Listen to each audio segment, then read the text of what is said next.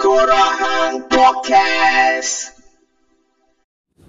Woo! Selamat datang ke Tukangan Podcast. Welcome back to your favorite Lo-Fi Podcast with me, Hadri. And this is episode ke-62.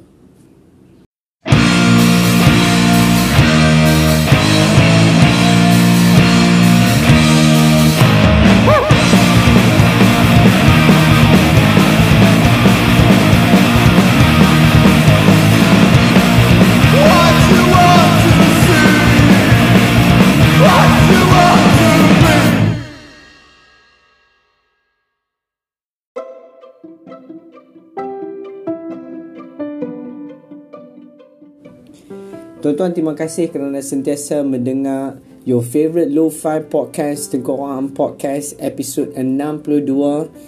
Di Netflix ada satu drama siri yang cukup fantastik, depresif dan memberi nilai-nilai yang tidak kita akan jumpa di media-media sosial ataupun video-video motivasi artis-artis yang perasan mereka lah yang paling bahagia di dunia sampai akhirat. Drama siri tu yang aku masukkan ialah uh, ditulis oleh uh, Nick Gravis uh, seorang komedian uh, British uh, Afterlife. Afterlife ni ada tiga season. Aku bagi tiga sebab sebab aku suka Afterlife ni. Satu sebab dia pendek. Aku memang tak buang masa aku memang tak suka buang masa tengok aku memang suka buang masa tapi tidak membuang masa dengan melihat uh, menonton uh, drama siri yang macam La Usur Padura. Beratus-ratus episod. Tak habis-habis. Sentiasa ada konflik. Hidup hang jadi macam lepas hang tengok cerita tu setiap episod petang tu hang jadi menggelodak hang tahu jadi menggelodak hidup hang jadi tak tentu arah panjang tak tahu bila nak habis. Nampak macam nak habis lah. Tiba-tiba tak habis. Aku tak suka. Dia uh, afterlife ni very short. Ada tiga season dan set, satu season ada lebih kurang 5 ke 6 episod dan setiap episod paling lama pun aku rasa 40 minit dia kot. Hardly semua dalam 30 minit. Hardly lah 40 minit lebih daripada 30 minit. So dan cerita nombor 2 Jalan cerita dia straightforward. Uh, Tak terlalu kompleks Melainkan Kehidupan itu sendiri yang ditulis oleh Nicky Gravis ni Kehidupan itu sendiri kompleks. Dan ketiga Aku suka uh, Afterlife ni sebab Dia tak bullshit. Uh, tahu, Dia tak Hang faham tak? Dia tak macam macam mana kita cakap ah? Aku nak bagi analogi yang paling senang lah. Manusia ni Dia berhak untuk berasa sedih ber, Dia berhak untuk grief Dia berhak untuk uh, Fuck the world. Tahu? Dia berhak. Aku tak cakap dia tak boleh Dia berhak. Tapi selama mana dia fuck the world tu? Dia tahu. Dan Dan dan uh, nilai yang ada selepas dia fuck the world tu adalah diselang-selikan dengan bukan untuk jadi positif tak tentu hala dan yang tak kena gaya. Contoh macam janganlah sedih uh, Tuhan tu kan maha menyayangi kita. Orang tu tengah sedih ni. Baru hilang bini kita pula duk bersyarah kat dia. Dulu kan ada cerita macam ni cerita nabi macam ni dia tegur orang ni apa semua kan. Ya niat kita baik tapi aku rasa kadang-kadang benda tu satu kepura-puraan yang sangat uh, tak jujur. Kepura-puraan pun dah tak jujur tambah lagi dia tambah pula tak jujur. Tak sebab apa? Sebab aku boleh bagi satu-satu benda. Kenapa benda ni dia lebih ber, mem, apa memberi kesan kepada aku sebab Nicky Gravis ni dia memain watak seorang lelaki nama Tony yang bini dia dah mati setahun lalu dan masih tak boleh move on. Dan dia memang grief at the same time dia memang being fucking mean and uh, dia memang against dia fuck the world lah. Dia fuck the environment dia fuck the people surrounding. Dia dia he has no hopes anymore. Trying as hard to kill himself but always fail because of every time he wants to fucking himself dia punya anjing lapar nak makan. Jadi dia tak jadi. Dia, dia jadi nak bunuh diri. Tapi dia ada jumpa setiap setiap hari setiap hari ke setiap minggu ke apa aku tak tahulah. Uh, dia akan sentiasa pi kubur bini dia. Dia akan lepak kat situ. Dan ada seorang perempuan tua yang juga kehilangan suami yang suka lepak kat situ. Dan every time Tony ni pi dia akan sembang dengan perempuan ni as if perempuan ni psikiatris dia. Dan perempuan ni tak pernah kata kat dia yo you know you don't have to do this you have to do this you have to do that you cannot do that. Tapi instead of dia membawa memberi tahu bahawa Tony hidup ini memang kompleks kalau kita fikir ha, tak semua hidup ni memang tak adil pun. Tapi kita berhak untuk tentu kita berhak untuk happy. Dan buatlah baik. Dia kata. Buatlah baik kat semua orang. Dan dia tak kata hang tak boleh buat macam tu. Hang kuancang ah buat macam tu kan. You fucking kan Tony. No dia tak kata macam tu dia kata hang buat baik lah sebab hang orang yang baik. Ah, dia cakap tu. Dia lebih beri impact tau. Hang tak percaya hang tengok lah cerita afterlife ni. Dan aku dah umur 30 lebih ni dah dah lebih dah tengah 30-an kan. Dalam live ni bila kita perhati balik kan aku selalu perhati benda ni sebab aku selalu tengok uh, aku suka dengar orang sembang aku su- tak kisahlah dia sembang depan aku ataupun aku tengok video dia ke apa semua. Aku memang suka tengok kita punya masalah apa dah masyarakat kita hari ni dia suka sem- semua orang kan dah boleh sembang. Semua orang dah ada handphone sendiri. Semua orang dah reti buat video sendiri kan? Ha? uh, dia tak puas hati kat post laju pun dia akan pergi buat video live dia dekat situ kan? Dia tunjuk muka dia dengan kita pun don't give a fuck lah. Sebab dia apa masalah hang ni? Apa sebab hang nak kena sangkut dengan aku kan? Ah, Pasal faham punya masalah aku nak kena hadap. Dan aku nak kata Oh aku pun dulu ada masalah macam ni. Betul lah post laju ni memang Fucking kan. Ha, Dia pun memang lembab tu buat kerja apa semua kan. Hang ni masalah selesai sendiri. Sebab nak buat kena, kena buat live Kenapa kena nak kena heret aku yang Aku ni nak kena reply email. Bos aku tanya dah email. Aku dah kenapa? Dia tanya daripada 2-3 hari lepas Aku tak jawab-jawab lagi Dan lepas tu aku tengok video hang Aku nak kena channelkan kemarahan aku bersama-sama hang solidariti aku dengan hang. Pasal hang tak puas hati dengan post laju tu. Masyarakat sekarang dia suka cerita yang dulu kami susah. Ha, hidup macam ni makan tak ada apa bala semua bini pun sedih ha, tengok anak-anak sedih. Lah ni dengan Tuhan bantu kami kami dah jadi kaya. Kami macam ni hang kena buat macam ni hang kena sembahyang duha hang kena baca Quran hang kena happy kan bini hang hang kena sentiasa ni beli tu beli ni. Jadi bullshit lah. Aku rasa macam mana tips untuk dapatkan anak yang baik. Hang kena sentiasa dapat. Hang tak boleh bagi anak hang baca buku. Hang kena hang kena biar dia main. Hang kena apa semua fakir apa semua.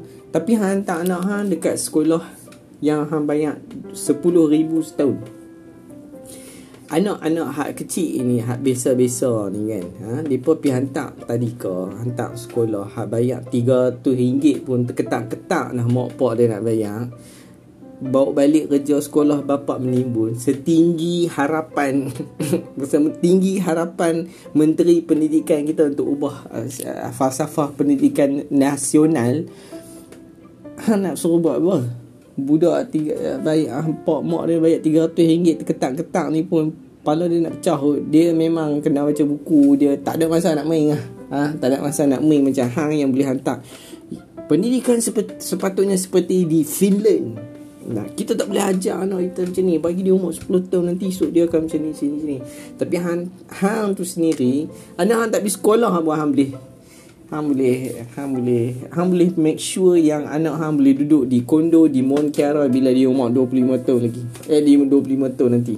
Dan tips untuk menjadi suami yang baik yang tersweet di dunia macam ni tips untuk membahagiakan isteri macam ni.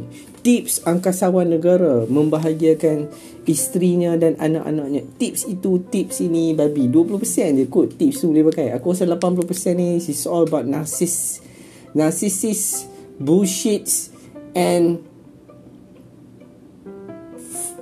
and apa ah? apa tolong sambah and and paling tak guna sekali lah. Aku aku meluat dengar.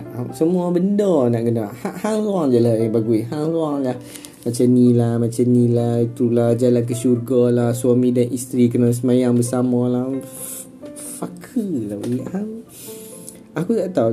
Kadang-kadang masyarakat kita memang being very na- sekarang nowadays is a masyarakat itu narcissistic. Uh, and and suka dengar benda-benda bullshit semua semua ni kan. Macam you know macam Tony dalam cerita ni bini dia mati leukemia tak silap aku and dia tak boleh move on after eight one uh, although after a year so dia memang dalam perjalanan hidup dia selepas itu dia berjumpa dengan ramai orang yang dia benci dan literally apparently orang yang dia annoy ni became his good friend. Contoh postman tu. Postman yang hantar rumah dia tu. Ha? Sex worker yang yang apa Roxy yang berlakon dalam cerita tu. Uh, ada seorang lagi yang uh, yang grief sebab bini awet dia mati dan dia memang hisap kokain dia. Uh, siapa lagi? Uh, bukan Sandy apa nama Emma ha? orang uh, nurse yang jaga bapa dia yang ada penyakit Alzheimer. Dan uh, banyaklah dalam watak-watak tu semua. Dia ada jumpa orang macam ni. Dan orang macam ni macam Emma ni adalah orang yang paling lantang sekali lah. Emma ni suka kat dia. Dia pun suka kat Emma tapi sebabkan dia tak boleh move on. Jadi Emma tak mau lah kat dia. Emma kata not being fair to her you know uh, hang tak boleh ni. Jadi kita kawan-kawan je lah kan. Boleh memang katakan hang macam ada satu ayat ni yang yang, yang bagus cerita pasal afterlife ni. Dia kata kita ni semua macam hidup di zaman sekarang Twitter troll di Twitter uh, just because you are not happy. You want to everyone is not happy. Sama macam aku. Aku tak happy. Aku tak happy bila aku tengok orang berebut-rebut retweet Mira Filzah punya doa tapi berapa orang je yang retweet pasal kemiskinan di Malaysia ni? Dalam masa yang sama aku tak happy sebab apa? Aku rasa of what a moron ah. Kenapa kita nak kena kenapa every time ah, daripada zaman dulu sampai zaman sekarang kita ni seronok sangat lah. nak nak nak kita lah yang nak suka jadi penjodoh bilangan kepada artis. Kita lah yang suka nak mendoakan artis. Kita lah orang yang nak kena doa baik-baik dekat orang bangsawan dan sebagainya. Kita ni kerja itu padahal kita ni kan fucker. Hang hang dapat gaji hang minum Starbucks sekali pun orang dah mengutuk hang. Hang ni tak mampu jadi tak payahlah beli Starbucks. Kita minum teh tarik sudah Nampak? Kita ni punyalah nak Nak jugalah merasa sedikit. Tapi bila kita merasa sedikit Bila kita tak ada duit pula Selepas tu orang kata Itulah Beli phone iPhone Beli pasang Astro. Patut tak payah pasang Astro? Pasal TV pun tak ada Ha? Patut hang duduk rumah baca Quran je lagi lagi lagi bagus. Benda-benda macam ni ha? aku tak aku tak suka. Jadi bila aku tengok afterlife ni masa aku di di umur macam ni, dia lebih dia lebih lebih lebih mendidik aku supaya memang betul pun dalam dunia ni kan. Sekarang ni kan semua orang cakap yang penting hang buat baik lah tak kisahlah baik-baik hang tu sekecil-kecil. Dalam dalam uh, dalam afterlife tu ada Tony tunjuk yang dia buat baik macam dia tak suka dia ada banyak lah yang dia bergaduh. Uh, sampai sampai ada seorang satu satu scene tu kan ada budak sekolah dia punya anak menakan George so every day masa dia nak pi kerja dia akan pass by uh, tadika George yang selalu dia cakap hey how you doing George Are you okay? Are you alright? So George cakap I'm fine. Lepas tu ada seorang budak gemuk ni Yang selalu bully George. So budak tu selalu panggil dia. Bukan selalu Tapi ada satu episod Budak tu panggil dia Pedo! Pedo! Lepas tu dia kata kat budak tu Dia kata Kalau aku ni pedo Memang Budak gemuk macam hang ni lah Aku akan kerat-kerat ni So satu hari dia tahu yang budak ni bully uh, uh, bully anak menakan uh, George tu kan. So dia kata ha bully sekali lagi aku memang rodok apa ha, lebih kurang macam tu lah. So tengok-tengok oh, cerita tu dah tahu tapi oh, dia- budak tu cerita tapi budak tu tak tahu yang budak tu tak tahu nama dia jadi budak tu tak boleh nak abang yang siapa yang nak kata kat dia ni kan. So adik ipak dia tahu. Jadi adik ipak dia warning hang ni benda ah budak macam tu ni kan. So dia tahu dia salah dia beli basikal kat budak tu. Dia dia dia dia buat baik dengan semua orang ah. dia dia dia dia appreciate semua orang. Dan which is masa masa tu ada seorang watak uh, seorang Indian British nama Sandy. Sandy ni very lovely lah. Dia very calm and dia pun sebenarnya mengharungi hidup. Macam kebanyakan orang kebanyakan kelas pekerja mak pak tak sihat kat rumah. Dia buat dia tanggung semua. Tak ada pasangan hidup lagi tak kahwin lagi. Ha, you know duit pun tak ada. Ada seorang watak tu intim juga. Rumah uh, duduk dengan mak yang apa uh, apa uh, junkie apa semua kan. Jadi dia dia dia menceritakan yang sebenarnya kehidupan manusia tu yang sebenarnya macam tu. Bukan macam dalam drama tujuh tang ha, drama yang makan nasi ma- makan nasi pun dengan sudu. Ha, ya. Yang mama um, I baru balik daripada UK lah mama. Rasa saya tak larat lagi lah nak kerja. Daddy paksa-paksa kan? Abang.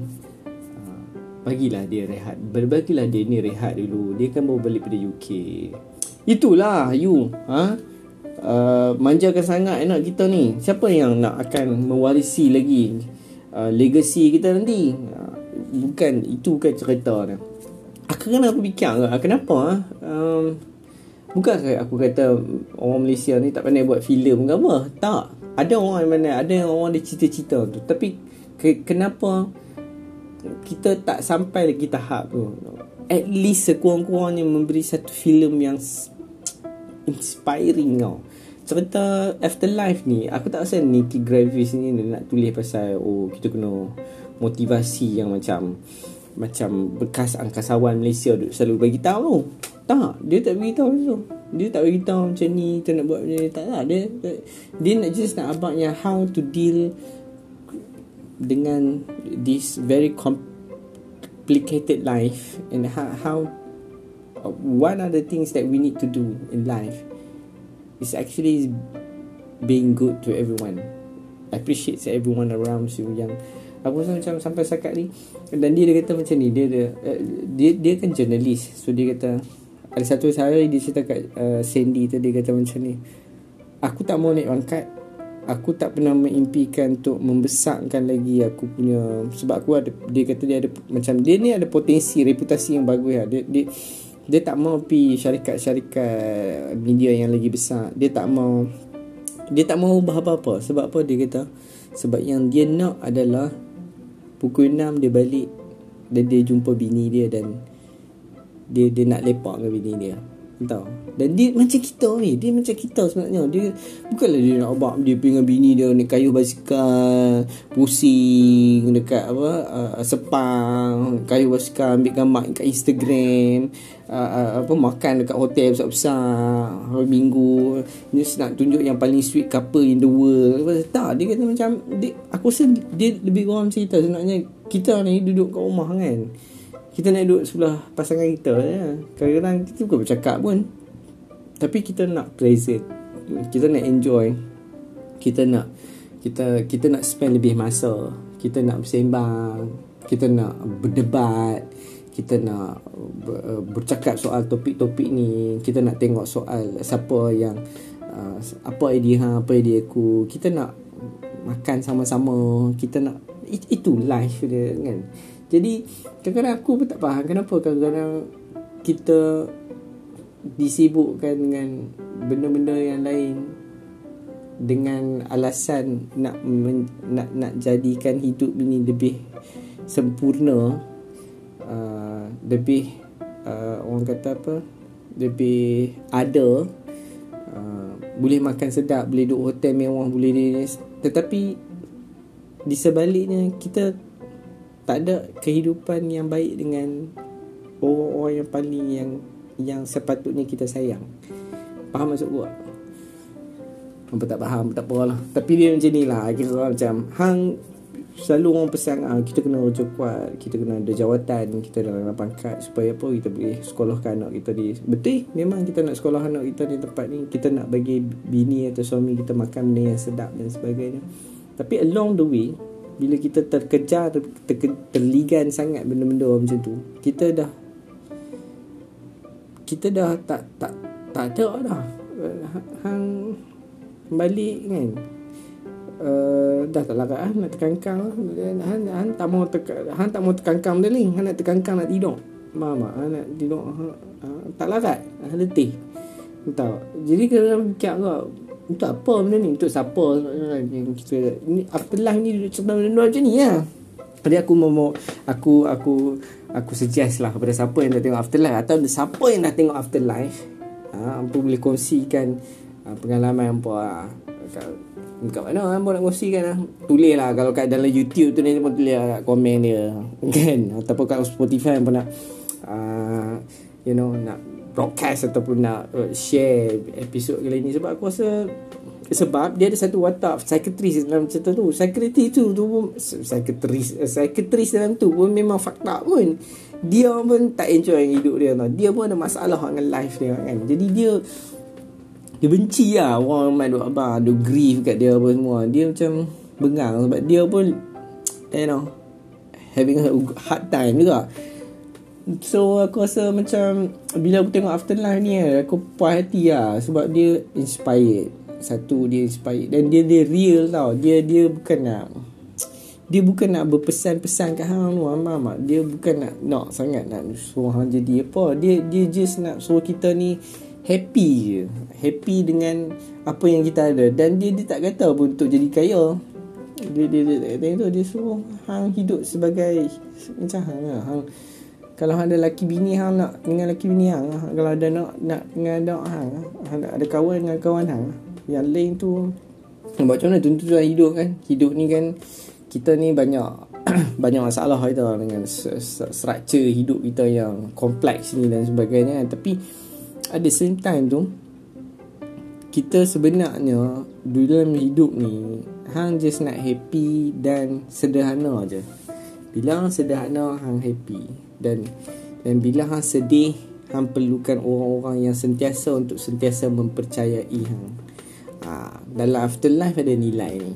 Walaupun dia being a very grumpy old bastard tapi dia sentiasa ada kawan-kawan yang sentiasa ada hope dengan dia sentiasa nak jaga hati dia sentiasa nak tanya hang okey ke tidak? Hang janganlah bunuh diri weh bodoh hang jangan Han jangan bunuh diri boleh. Aku risau semua. Benda-benda macam ni lah kan. Aku rasa macam Best lah. Sama macam best aku baca buku uh, uh, Apa dia? Lah Buku yang aku biasa cerita dulu tu Kat dalam episod bila tau. For one more time. Ah, Itu memang best lah. Jadi itu sahajalah untuk episod ke-62. Macam biasa Love your family Love your friends Die laughing Tinggalkan bullshit, dengarkan the real shit. Tengok Orang podcast for life. Woo!